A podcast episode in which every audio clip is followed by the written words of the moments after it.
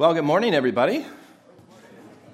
Ah, so good to see you. You're probably thinking, who is, why is that guy back speaking again? I, I don't know. if you were here any of the last four weeks, you know that we got to hear from four different people in our community, and so we had four guest preachers. And if you missed any one of those weeks, let me tell you, unbiasedly, it was terrific. Like, it was home run after home run after home run. So if you missed any of those or you didn't hear any of them, I'd highly encourage you to go to our website, mosaicphiladelphia.org, and listen to them because uh, you won't be disappointed at all. The name of the series that we just concluded was called The Difference That Jesus Makes. And what we heard from was four people in our church and the difference that Jesus has made in their lives. And I think uh, if you listen to them, you'll find that there was some really solid um, exposition of the Bible, some great theology. All the talks were well organized and easy to follow. But the thing that I got more comments about than anything else was how vulnerable and open people were about the real things that were happening in their lives. And it's no surprise that people connected. Uh, there is a theme throughout Scripture that you may or may not have picked up on. Uh, you really see it in books of the Bible like the Psalms, which are poems that people wrote, where they're very honest about what they're going through. They're very honest about doubting God. They're very honest about the pain in their lives. And they don't hide anything. They're vulnerable, sort of right out front. And these are things that not only do they write down for themselves in their own prayer journals, but were given publicly to their entire community and some of them, if not most of them, were sung out loud. If you can imagine, whatever the biggest problem is in your life, the thing that you are having the biggest beef with God about right now, if we all sang about that together this morning, that would be quite a trip, wouldn't it? And of course, there are other, lots of the Psalms are about praising God and how good He is, but there's this mix. It's very real. You get a picture that life isn't simple all of the time. Uh, one of the earliest church fathers was a gentleman named Paul. Paul is also known as an apostle because he started churches all over the Middle East, parts of Europe, uh, the Near East. He was a prolific Christian, probably the most influential uh, follower of Jesus that we have had. He wrote, or the letters that he wrote to churches became most of the Christian New Testament scriptures. And at one point, in one letter, he writes uh, to a community and he says, and points out very clearly that he has this thing called a thorn in the flesh. It's a problem. It's something that he can't handle. It's something that he has pleaded to God, I think, three or four times to take away from him, but God hasn't. And he calls it his weakness. But he mentions it, and in fact, he says he boasts about it because his experience has been that God's power shows up or is displayed around him most clearly in and through his weakness. So he says, Therefore, I will boast all the more proudly about my weaknesses, that God's power might rest in me. And so I feel like the reason that this last series was so powerful for so many people is because people in our church put out in front of you their real lives. And when you see someone's real life, you also see where the Holy Spirit enters in and makes a difference. You see where God comes through, comes alongside, strengthens, encourages, empowers in very practical ways the lives of people. This is really important. If you want to see and experience and know that God is alive, the power of God is very much connected to sharing our real stories giving of our whole selves, not editing out the parts of our lives that are complicated or messy, not trying to make things neat, but being out in the fore with our real selves, vulnerability. It's through story that we connect to a living, alive, active God in the world. It's not the only way, but it's a very significant way where we see God alive in the lives of the people around us, and it turns us on so that we can see the way that God is active and alive in our lives. It's essential, it's important. So it wasn't a random thing to hear from four people in our church and to ask them to speak about the difference that Jesus made. What we want, what we're aiming for, one of the things we're aiming for as a community is for this to be a hallmark of who we are, for this to be a key element of the culture of our community that we easily or innately or as a matter of who we are share our whole selves and share the story of what God is doing in our lives. In fact, this is something, this is not a new theme for us. Uh, you may have noticed last week, Brianna mentioned uh, a sermon that I gave a couple years ago that talked about not editing parts of our lives. And I've had actually in the last, oh, three or four weeks, a couple different conversations where we talked about this. And so I thought, coming on the heels of a series that was all about hearing the stories of people in our church, that it would be a good time to really dive into this and see why is this a value? Why is this so important? Why do we want to foster this in our church? And so that's what we're going to do. And this week, we're going to talk about why and where we see it's important to share our whole selves. And to do that, we're going to be looking um, at a letter that the, another early church father, Peter, wrote to encourage a church. This is 1 Peter chapter 3. And he writes this. He writes, who is going to harm you if you're eager to do good? But even if you should suffer for what is right, you are blessed. Do not fear their threats.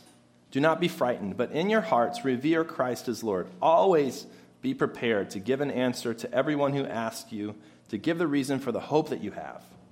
But do this with gentleness and respect, keeping a clear conscience, so that those who speak maliciously against your good behavior in Christ may be ashamed of their slander sharing our whole lives with our friends. Now, I want to do something that's a little bit different today. Um, the title of the sermon is Get Real, and I do want to do that. And to get particularly real, to talk about this, I think, in a particularly honest way, I'm going to speak in a way that's slightly different than I normally do. Normally and purposely, I speak in terms that I hope people from all different backgrounds will immediately be able to gauge and connect to um, and feel included to like I'm talking to you because I am. Today, though, at times, I want to speak specifically to the Christian experience of life as I've seen it again and again and again. So, if you don't come from a Christian background, I think everything in this talk is still going to be engaging for you, but sometimes the way it'll be engaging is sort of a sneak behind the curtain of what the experience of many Christians have been um, over a longer period of time.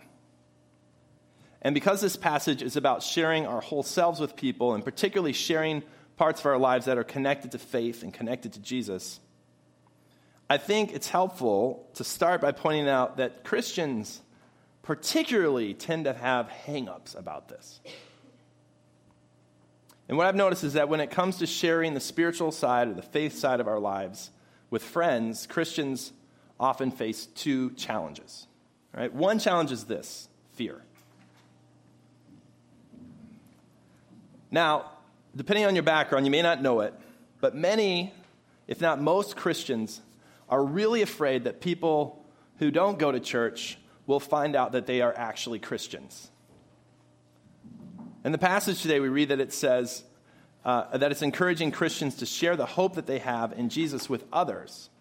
Notice it says this But who is going to harm you if you're eager to do good? But even if you should suffer for what is right, you are blessed. Do not fear their threats. Do not be frightened. Do not be frightened. Now, honestly, the, the things that first century Christians were afraid of are a little bit bigger than the things that I know of any Christians in 21st century West Philadelphia facing. So they could lose their homes, they could lose their lives, they could end up in jail, they could be separated from their children. Those are big things to be afraid of. So Philadelphians, we don't face the same type of fears, but Christians in Philadelphia don't necessarily have a good name either. And I think we all feel that. I remember I read an article by Ada Calhoun. It was entitled, I'm a Closet Christian. And she wrote this. She says, Maybe some of you have this experience this morning. I don't know. It was Sunday morning in my scruffy Brooklyn, New York neighborhood, and I was wearing a dress Walking to the subway, I ran into a friend heading home from yoga class, and she wore sweats and carried her mat over her shoulder. Where are you going so early, all dressed up? she asked. And chuckling, she added, To church? We shared a laugh at the absurdity of a liberal New Yorker heading off to worship. The real joke, I totally was. Inside the church, it's cool and quiet. I read the collect of the day in the Book of Common Prayer, which urges us, quote, while we are placed among things that are passing away, to hold fast to those things that shall endure, unquote. And my recent layoff no longer seems like the end of the world. I take communion and exchange the peace and listen to the sermon. And as I'm walking back up the aisle, I feel reoriented and calmer, and the indignities of the week shift into perspective.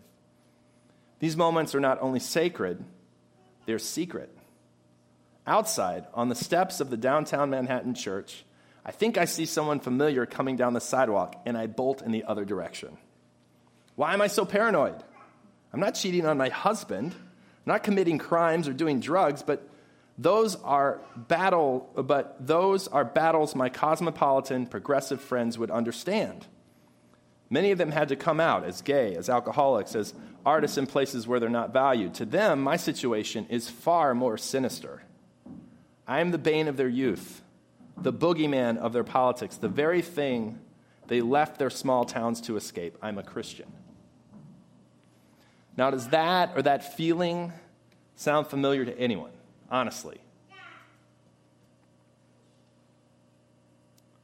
And to be honest, I think feelings like this cause us to shut down the part of our lives that has anything to do with faith. We don't want to be associated with the boogeyman or the bigot. We don't like or connect to those expressions of faith any more than our friends do, but we're afraid to be painted with the same brush.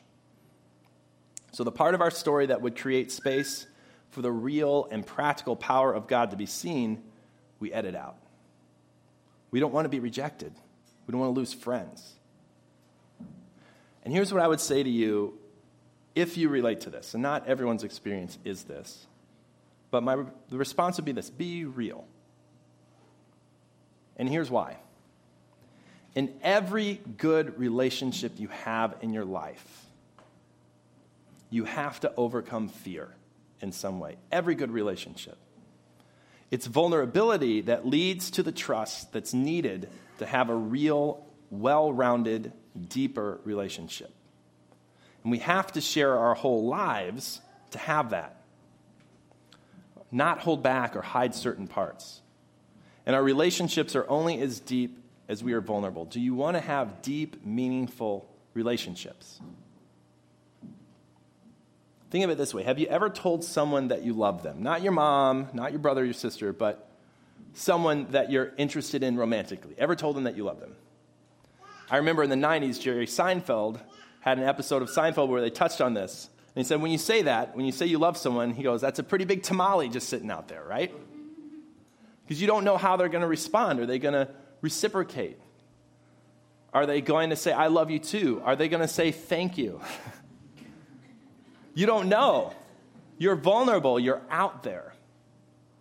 But you know, that is the only way that you get to the next level in that relationship.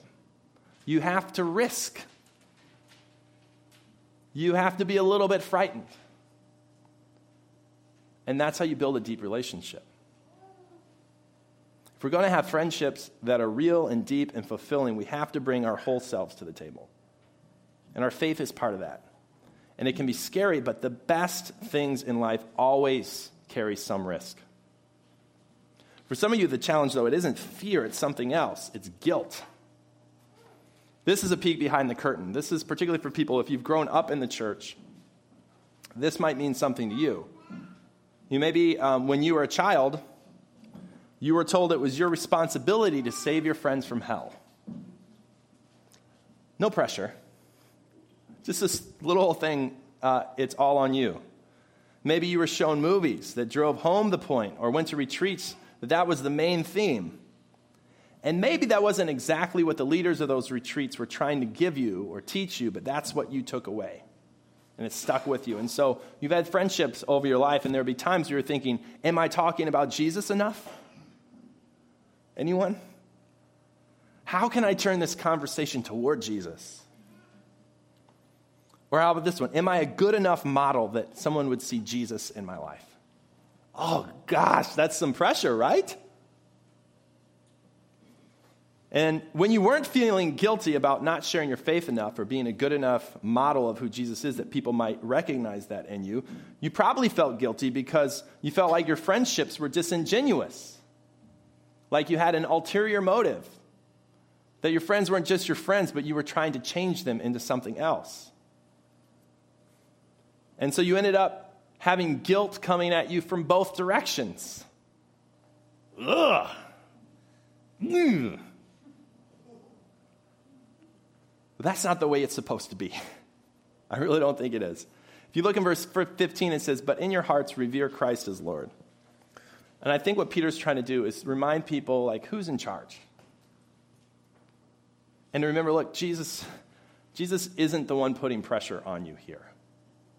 You know, the picture of Jesus in the Bible is not someone watching you, judging you. Are you asking the question, are you doing enough? The picture of Jesus, he's described at the right hand of the Father, praying for you, hoping for you, on your side, with you. And the pressure that you feel, or that you have felt, I'd like to see us, that's not, that's not Jesus. That's something else. Maybe it's a cultural thing. Maybe it's something that someone put on you accidentally, the best of intentions. But I don't think that's Jesus. So, what should we do about that? Well, I would suggest this to choose love, or what I'm calling the ultimate motive. So, instead of having an ulterior motive in your relationships, have an ultimate motive, which is to love people, to be a good friend. And part of being a good friend is sharing all of who you are and building a good relationship where you're known, where they're known, where you can support each other, where there's give and take.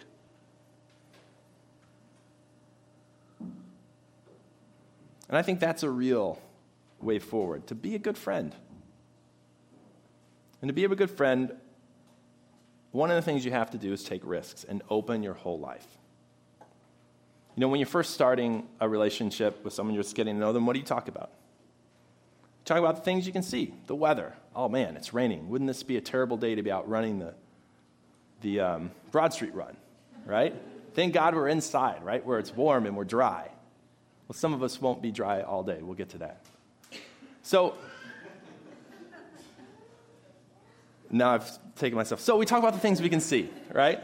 You get to know someone a little bit better, you talk about a little bit more. It's not just the things you see, but you get to your basic personal information, who you are, maybe what you do for a living. Do you have a boyfriend, girlfriend? Are you married? Do you have kids? You know, all those things. Where are you from originally? Are you from Philly your whole life? Did you always live in this part of the city? All these types of personal things, and you get to know each other. Maybe you talk about sports and you joke about things that you saw on TV and stuff like that. Now, when you start to become a deeper friend with someone, you start to build a relationship, the next thing you typically tend to talk about are your dreams and your desires.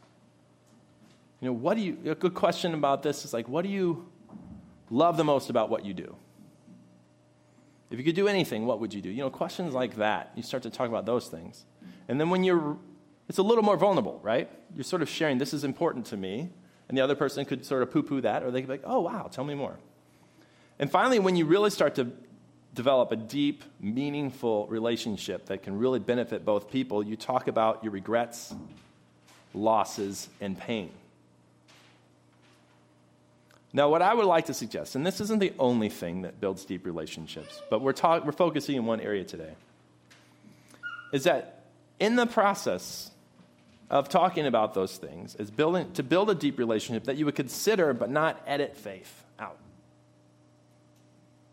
for your own good and for the good of people around you. So that you can get to really know each other and you can be known. So you can put that big tamale out there. And really, it's not that big a tamale. But you can put your tamale of part of who you are out there and see what happens. And when you get to your dreams and regrets, if God is part of them or has helped you through something, leave Him in. Don't edit Him out.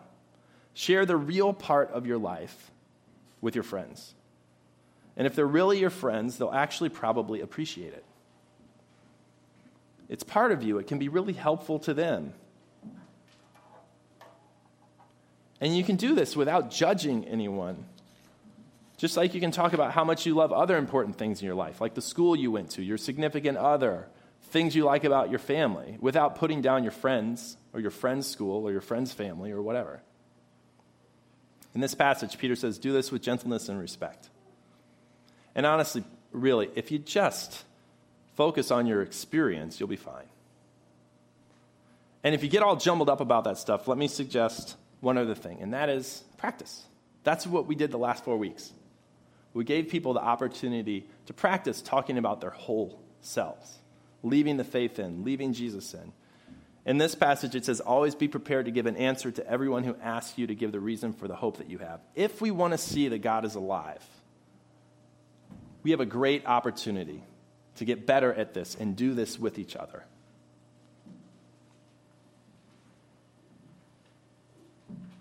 You know, I haven't always been very good at this. Full disclosure. When I was a teenager, I didn't really think much about faith at all. Never talked about it, whatever. And so it was very natural for me not to really speak about that and still be sharing my whole life. Something crazy happened when I went away to school. I remember being in orientation. And if any of you have ever gone away to school, you know, in my school there was a week of orientation. Lots of times maybe it's only three weeks or two weeks here or there, but we had a whole week. I mean, you would do these things like Relationships 101. You sit down and talk about how to have respectful relationships, and you do all these different groups like that. So we're sitting in one of those, Relationships 101. And the question was share something that's important to you. So it's going around the circle. Now, what am I going to talk about? What am I going to talk about? And then when it comes to be my turn, without thinking, I just say, oh, yeah, my faith is really important to me. Now, I hadn't talked about faith all my high school years, and here I am. I'm like, oh, that's interesting. And then I just start going. And I don't know how long I talked, but I felt like I was watching myself from the corner of the room tell everyone how important my faith was to me and what a difference it made. And I'm starting to tear up and get all weepy. And I'm thinking, what in the world is going on here? Like, where did this come from? And that experience was over. Well, that started a whirlwind of spiritual growth that I experienced for the next four years. So lots of crazy things and fun things and encouraging things would happen. And then a funny thing happened. I was like, wow, that was awesome. I would really like, you know, I'm a pastor now. I can sort of see where this is going. I'd really like to include this part of my life with as many people as possible and tell them. So what did I do? I started forcing it real hard in all kinds of situations. I try and turn conversations around to talk about Jesus. I go to parties just hoping I could have this conversation. And I would sit out at the central part of our campus. There was this big rock there that people would paint to promote events. And I'd take a sign out there that I had scribbled, sit down and talk to me on it. I was, you know what I, you know who I was? I was that guy. You know I'm talking about? Who that guy is? That guy was me. And I would hear things later like, oh, Brad is a great guy, but don't get him started about religion. Whatever you do.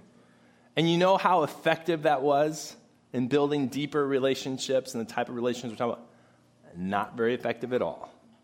And in fact, so ineffective that I basically, even as I was pursuing becoming a pastor, kind of shut down that part of my life when I would get to know people. Because I got tired of going to parties and people would be like, oh, what do you do? I say, I'm a pastor. And they're like, ooh. End of discussion. Catch you later. That's frustrating and painful. And I didn't like that. And I didn't feel like I was exactly who they thought that I was. So I just shut it down. Shut it down for years. And then a funny thing happened. Uh, I had an accidental breakthrough. At least that's the way I look at it now. So I didn't talk about faith at all. I actually, in some ways, tried not to talk about faith. But I was still making friends, and I'd find myself on the porch.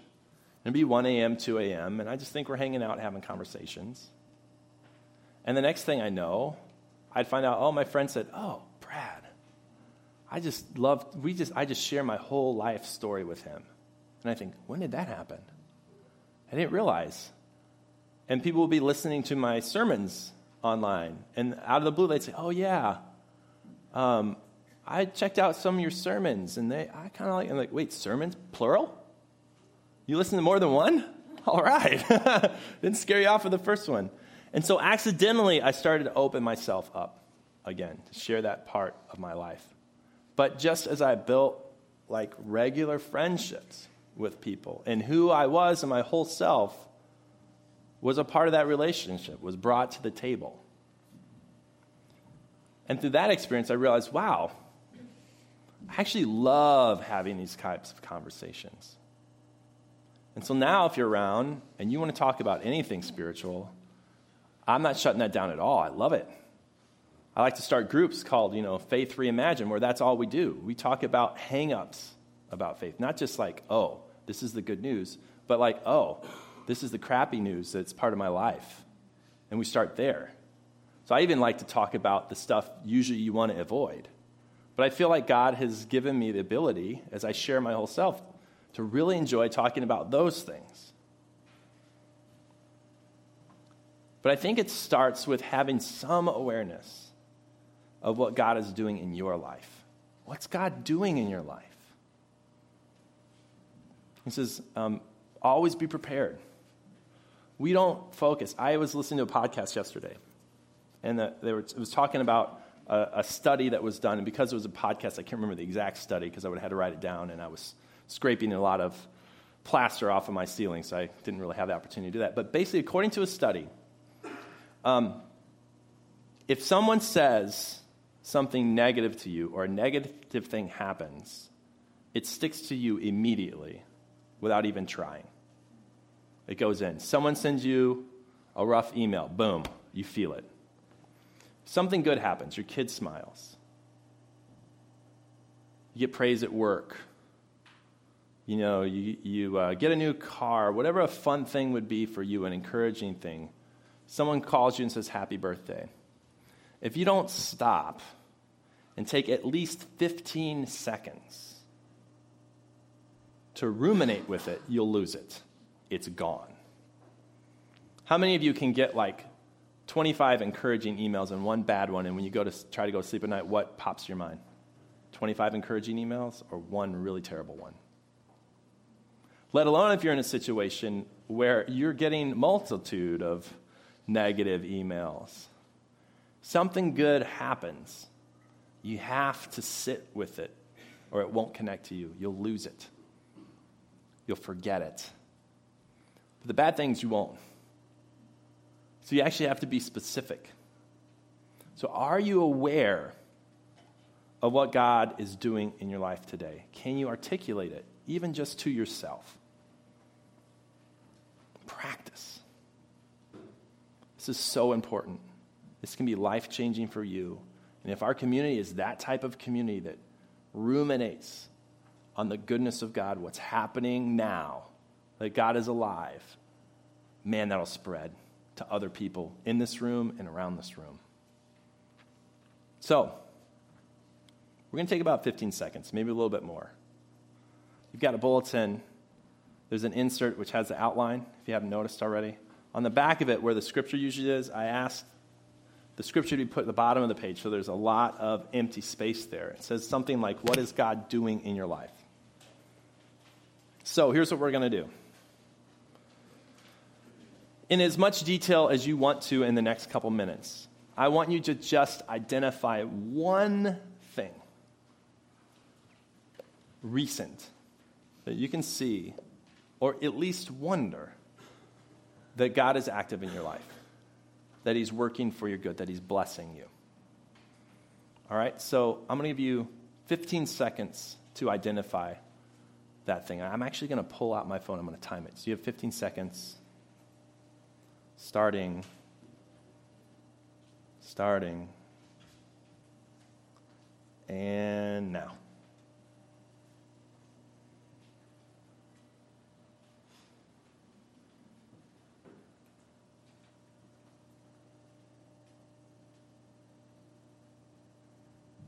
Doesn't have to be huge, can be small. Okay, 15 seconds. Now you have it. Now you need at least another 15 seconds to make sure that you connect to the fact that it actually is a good thing happening in your life. All right? So, what we're going to do, we're going to be quiet for the next 15 minutes or so, I'm going to invite the Holy Spirit to come make that real in your life. Okay? And then we'll move on with our service. So, Holy Spirit, bad things stick to us like Velcro. But the good things you're doing, we have to grab and hold on to. Thank you that you're alive and active in our lives. And thank you for this example that I've written down on this page. Let me take it in. Let me rest with it. Stick it to, into my heart.